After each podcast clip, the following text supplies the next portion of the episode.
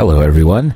This is essentially part two of the previous episode where we are talking with Matt Curry, but I thought we should split this one up uh, into two because it has a pretty much completely different topic that Kenny goes over. But uh, with that, enjoy the episode. Well, on a related topic, in that it involves computers. what, what, what was the uh, what was the talk you gave about? Uh, so the talk that I gave was uh, I was presenting with Jakub uh. Uh, he lives in Poland and he came all the way out here for our talk, and it was just about event sourcing, event driven architectures, mm. and uh, we had a dialogue. Uh, so he built an application that uh, was event driven, and uh, I just asked him questions. Yeah, it was a lot of fun. so, so, so, what? Give us a definition of those two things, like like what they mean nowadays. Definition of event sourcing. Uh, yeah, event sourcing. What was the second one? It started with event, event driven architectures. Yeah, yeah. So event driven architectures are any architecture that really produces and consumes events to implement the business logic, right? Okay. Uh, event sourcing itself is uh, kind of an implementation detail. Uh, once you have a stream of events uh, that are ordered in time, uh, you can use those events to reconstruct the state of a system. Mm-hmm. And that's important in distributed systems because uh, so often uh, you have inconsistencies in different applications. So if you have microservices that are communicating with each other to implement the business logic, uh, you can have inconsistencies in the data. So that's why event driven architectures are important. Right. And, and then so, like, I mean, I, I guess have we talked about this before? Or, or, maybe it was when you were on uh, the Jeff and Dormain show when you talked about this. But anyways, like, uh, I mean, essentially, it's like one of the main characteristics you start with is it's very asynchronous, right? Like you don't have things processing in serial, and so you're just like firing off events. People listen for it. People, parts of your system listen to it, and they decide to do something independently on their own. So everything is, in theory, very decoupled, right? Like you don't have a lot of like blocking and waiting for stuff, and things just sort of are spread out there and other things consume them and decide what they want to do. To repeat myself. Yeah. I think it just becomes easier for developers to be able to understand the behavior of systems when everything's modeled as events. Yeah, you know, when back, way back when I like actually did programming, it seemed like this is probably not the case, but the biggest. I mean, this is back in the early 2000s, but the biggest place where event-driven stuff would happen would be in GUIs, which and that's still yeah. true today, right? Yeah, which I think I think I mean it's an interest at least for me at the time. It was an instructive way of looking at it because the nature of a GUI is you don't want to like is it modal or what? You don't want to lock the whole GUI up when you, when you do something. Well, there's so, a life cycle. Yeah, right? yeah. And as a part of that life cycle, it's driven by events. And so with functional programming, you're really subscribing to the type of events you want to listen for, um, and then you're implementing business logic in response to those events. Right. And, so I guess it's a bit different from the event sourcing we're talking about today with microservices and distributed systems. It's more about the data, right? Once you take mm-hmm. one database and you split it up into many databases, um, there's really no central management to make sure that that data is consistent across the architecture. No, that's true, and hence not needing like the log so you can reconstruct everything and, and, and all of that. Exactly, and that's how databases have always worked. So HA databases will have a transaction log uh, so every single operation that you commit to a database has a item in a list, essentially right, a log, and you can just replay that list in order to get the current state of the database. So now we're just moving that out across uh, many separate applications. Right. You're just recreating a part of that domain wherever you need it. So, so then in this uh, dialogue that you were having, yeah. like, like what, what, uh, what were you using to do all of your event sourcing and things like that? Like, what did you have some example application and kind of like what, did you walk through to demonstrate? Yeah, so Jakub implemented an event sourcing system from scratch uh, using a hash map, which is in memory. And if you shut the application down, you're going to lose the data, right? Uh, but it shows you how to implement a system like this. And so let's say that you have credit cards. Now, each credit card has a unique ID, and you can index a set of events that are relevant to one card just by that ID. And so that's fundamental to how these event sourcing systems work. Uh, now, if you wanted to save that data, you could put it in a database, but it would be much better if you had an API that was well suited to that model. And so that's why Apache Kafka has become very popular, is because it uses this idea of transaction log, uh, which they call a topic. And each one of these topics might have, for one part of the domain, let's say a credit card again. This stream of events applies to all of the credit cards that you have. And you, oh, right, right, right. Yeah, and so you can recreate the state of any credit card. Like the available uh, balance or the limits just by replaying those events. So, so you have the topic, which is basically like all of the events done on behalf of this entity, this credit card, if you will. And so, if, if you're interested in like the life history of this credit card, you can sort of ask the topic. Like, tell me, tell me all the events related to this. So, in, in a sense, it's like uh, what did they used to call it? It's like persistent. Like the the events like don't just disappear once they get spread out. They're like stored somewhere. Right, right. It's it's kind of like graffiti, right? And you have maybe somebody comes along and they, they graffiti, they tag a wall, and then somebody else comes along and tags right over it. That's how systems are built without events, right? And so you can't really see what the history is. Now, there's many reasons why it's important and valuable, and mostly today it's about data consistency. Uh, but also, as a side effect of having an event driven system, you can understand the behavior of how people are using the application. And so you can have How so? Like, what what does it give you that? How does it give you that? because events model the behavior of the user, right? When a user takes an action, that produces an event. And so, because you have all of the events um, in the entire system, you can join them together and create Right. models that analyze behavior. So in theory, you can just replay everything that Right, happened. exactly. Which I guess in a non-event thing is a little difficult because usually, if you're doing, I don't know what the vocabulary is, but a non-event driven thing where a transaction occurs, right, where, where state changes and then you're done with it. You never really keep track of all the stuff that happened to Right. get to that changed state. It's just Yeah. like that the state is now changed and I don't care how it happened. Versus an event thing, inherently you have to keep track of the whole chain of stuff. Yeah, you have that happened. you have a causal chain of events, and you can understand and reason about what event caused what to happen, and so you understand cause and effect in that system, uh, which allows you to better diagnose things, uh, allows you to create real-time analytics on trends. Uh, so there's a whole uh, set of side effects to what we're seeing today, just to increase consistency of a system. We're also able now to analyze behavior. So do do, do people do this kind of eventing stuff a lot, or is it sort of like some uh, some wacky new thing from the past couple of years? People have been doing it for 30 years. Yeah, it's, yeah. it's just becoming popular again today. I think it'll become popular again in 20 years. And It's probably one of these things where we get to joke about Smalltalk did it first. yeah, yeah. Um, Yeah, I was going to ask you, like, how is it different than a lot of the messaging-based systems we've had in the past? Like, you know, Tibco's out there. I think probably a lot of shops that have been running for a long time have like pretty big Tibco installs. There are other messaging systems. Is it is it the ordering or like the, the you know what what is it that that makes kind of event-driven architecture different? it's all about cause and effect, right? I think very often we have problems running systems because we don't understand this chain of cause and effect of how you got to a certain state. Now, when something goes wrong, if you've just pasted over all of those events that caused that to happen, it becomes very difficult to diagnose root cause. So we've been doing this at different levels of abstraction for a while, but now we have these products like Apache Kafka that provides developers with an API that makes it easy to be able to store events in that model and be able to retrieve them.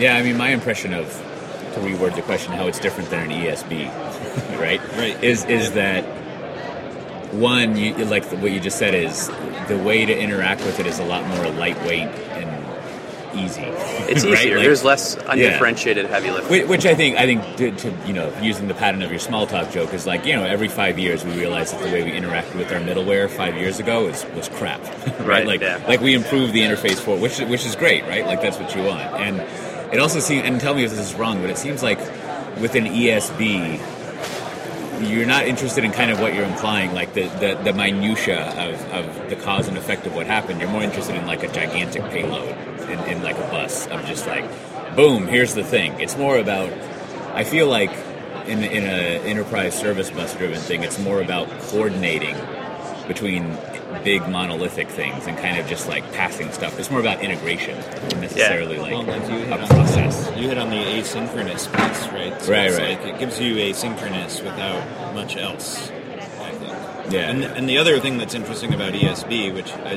hits to Kenny's point, is like there's a whole bunch of business logic that sits in Yeah, yeah. in that thing, which I, I think most events are saying all of the business logic actually sits in the producers and consumers. That's right. Yeah. The old Uh, stupid network. Yeah. So the events are just being delivered to whoever wants to listen to them. Right. So if I wanted to listen to some stream of events, I can tap into that, and I'm not affecting anybody else by doing that. Right. And I don't. It's self-service again. If it's self-service, it's easy to do. Developers are going to be able to do it without a problem. And I think that's where we're going today. And Apache Kafka allows that to happen. And it, is there something that like changed in the industry to have us like come readdress this topic? Like, was it the introduction and popularization of, of Kafka that really like pushed us in this direction, or like, is there something else going on with like the scale and uh, you know the characteristics of the applications we're delivering that's kind of driving people to look at this as a pattern for future systems? It's the amount of work involved with setting up a system like this, right? If you want to think about going to production with a feature and you're thinking about how you're going to store the status of an account, developers aren't going to think about events with that use case, right? Because they have to get to production. And it's just too hard for them to worry about setting up a table that has where each row represents an event for an account status and then going back and querying that to get to the current state. Now with Apache Kafka, they've added the they've added a key value store on top of it. They've bolted on a key value store. And so with this transaction log with Apache Kafka, as you're shipping these events every time a user takes an action, um, Apache Kafka can snapshot the current state of those objects and store that in the key value database. And uh, that has made it even easier because now developers don't have to worry about setting up additional infrastructure. They can just uh, use the API that's uh, well suited for that model and be able to use the key value store that's attached to Apache Kafka. Yeah. Yeah, it seems like, I mean, there's a continual, at least in my way of looking at it, push and pull, mostly pull, of like, to use all fancy words, like deconstructing the relational database. Like, like essentially, like, we need a place that's secure and reliable to store our stuff. Yeah, right? just right. like we, are, we we all can agree on that.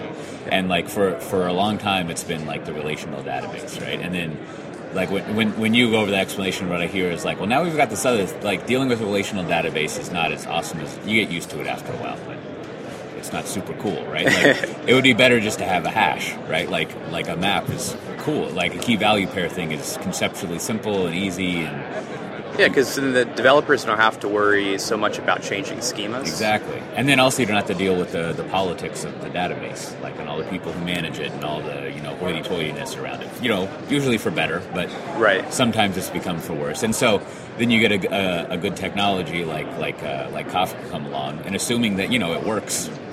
Yeah. and and that it satisfies the number one requirement of any data oriented thing is like don't lose data. Right. then then it's sort of like, well, we've got this better system that accomplishes the same things we need as a relational database, and then we don't have all the baggage that comes with the relational database. And- Exactly, yeah. And then you have to like reorient a little bit on. Like I imagine there's a lot of like philosophic talk in the event-driven world about like what even is a canonical representation of the data, right? Right. Like, is there a single truth to anything? What's that even mean? Here's a 60-minute talk on it. But you know, you you sort of like you don't have that same assurance that in this one row that I got from a, a table, this is the order, right? Like it, it's a little. It feels like it might be a little more relativistic. Yeah, well, I think you're spot on. Yeah, this is a really. I'm glad that you brought this up because we're going to run into issues in the future with, with this model, and one of the issues that comes up today is the schema. Now, if you think about a chain of events so that you've collected over 10 years, uh, the schema for that event might change, right? As Yes. the business requirements change, maybe the first two years you had one schema and you didn't change it, and then the next two years uh, you made a couple changes. Um, now, when you go to consume those events from the very beginning and that schema changes, if you're unaware of where it changed, it could cause an issue with recreating state. And so that's one of the issues today that people are talking about when it comes to Apache Kafka. Yeah, no, and that, that raises, I mean, just to, to wrap it up, that, that raises another good point. Tell me if this is a real point, is that um, if you want to do things like going all the way back to your, your, your Flickr callback from way Yeah. back when, like if you want to be able to like almost effortlessly roll back changes or do like not even A B but A B C D E F G like testing. That's probably too many test. But you want to you know run multiple versions of, of, of, of software in production to test it out, or for whatever reason it seems like one of the major constraints you would always have is like not only multiple schemas in your database at the moment, but like with rolling back, like if you have a major schema change and then you have to run that and change the production database and then you want to roll it back, I mean, you're kind of screwed. It's the rollbacks that get you. Yeah, yeah. Whereas, whereas if you have the much more malleable, just key value store, it maybe is not a good idea to have all that cruft in there, but it's a lot easier to like not. What's the word? Uh, the word when like you can't go backward, right? Like like there's a certain point in data management where it's just like impossible to, to revert back Okay. to something. Whereas it would seem like if you're dealing with a bunch of just key value things, you could have a scheme that you've got multiple schemas running that kind of work together. I don't know. It's it doesn't solve the problem, but I think it would be a lot easier than if if part of my upgrade was going and changing and adding new tables and moving data around and stuff in the relational database. Right, right. Yeah. So did the views actually solve this problem at all, Kenny? Like, you know, those view, these data views that you can create? It does if you know in advance, right? So if you have one model that doesn't change, it's very easy, right? So if you talk about, let's say we have a stream of events, and at some interval there are changes to the schema. Well, if the team who is creating that view has snapshotted it throughout history and they've created these transformations as they've created these schema changes, then that model is going to be consistent in the future. But if you go back and try to rerun and create a different transformation of that model, you have to be aware of the schema changes. Yeah. And so the snapshots are very valuable if you don't lose them. Um, but once you do lose them, it's hard to recreate the state of that snapshot. Yeah. So you can have all of your your ten years of old data in different. I was just a different word, different models in different schemas, and you could keep that. And as long as you're aware of what that representation is, it's easier to traipse between all that that decade worth of data. Yeah, yeah. And I think this is a solvable problem. So we'll probably see some changes to Apache Kafka uh, that allows you to manage these schema changes. There's Apache Avro, which uh, does focus on that. I, I don't know too much about it. I haven't really dug in too deep on it, uh, but I know that it does uh, handle schema evolution. Yeah. Uh, so I think it will be solved. to, to use my tired little saying, like back when I coded, like I, I think eventually that the database is like what slowed our development ability down to a glacier pace. Like Right. not our development ability, but our ability to deliver new features because. We would make all sorts of fun new things in code, and then you'd have to spend a couple of weeks writing the database upgrade scripts. Yeah, right? or- and then and then like I was talking about earlier, like if those screw up, you're toast, right? Like like there's no And- there's no going back. What's even worse is that because you have deadlines and you're not able to really do the right thing, uh, you have to do something quick and dirty, and you have to make a trade-off, and you have to make a workaround, and that really muddies the water in terms of Yeah, architecture. yeah. Yeah, and then it also gets to like the the monolith decoupling promises of microservices where where if, if and, and I remember things like this happening where so let's say you've got uh, uh, a version 3.2 that, that you're deploying which has 10 to 20 features in it. And so inevitably on Saturday night someone someone runs the thing that updates the database and then deploys the new code. And then you still have the old version running and, and you do some quick smoke tests and you switch over to like like the new version right? Yeah. but what that means is that if something goes wrong you lose out on deploying all those new features right? Like you, you're truly coupled in that monolithic thing. And so until you fix that one little thing that screwed up the database everyone else has to like wait to be deployed. Right, yeah. whereas like slicing it having more flexibility in the data layer and slicing it up like that means potentially you could have deployed those things even though one of them was crap Yeah, now you have developers waiting instead of working on features. Yeah, and yeah. I think this comes back to our uh, discussion on DevOps, right? Where developers who are sitting idle because of something that they can't control is going to create distrust between factions. yeah yeah all right well that's great well uh, we'll see everyone next time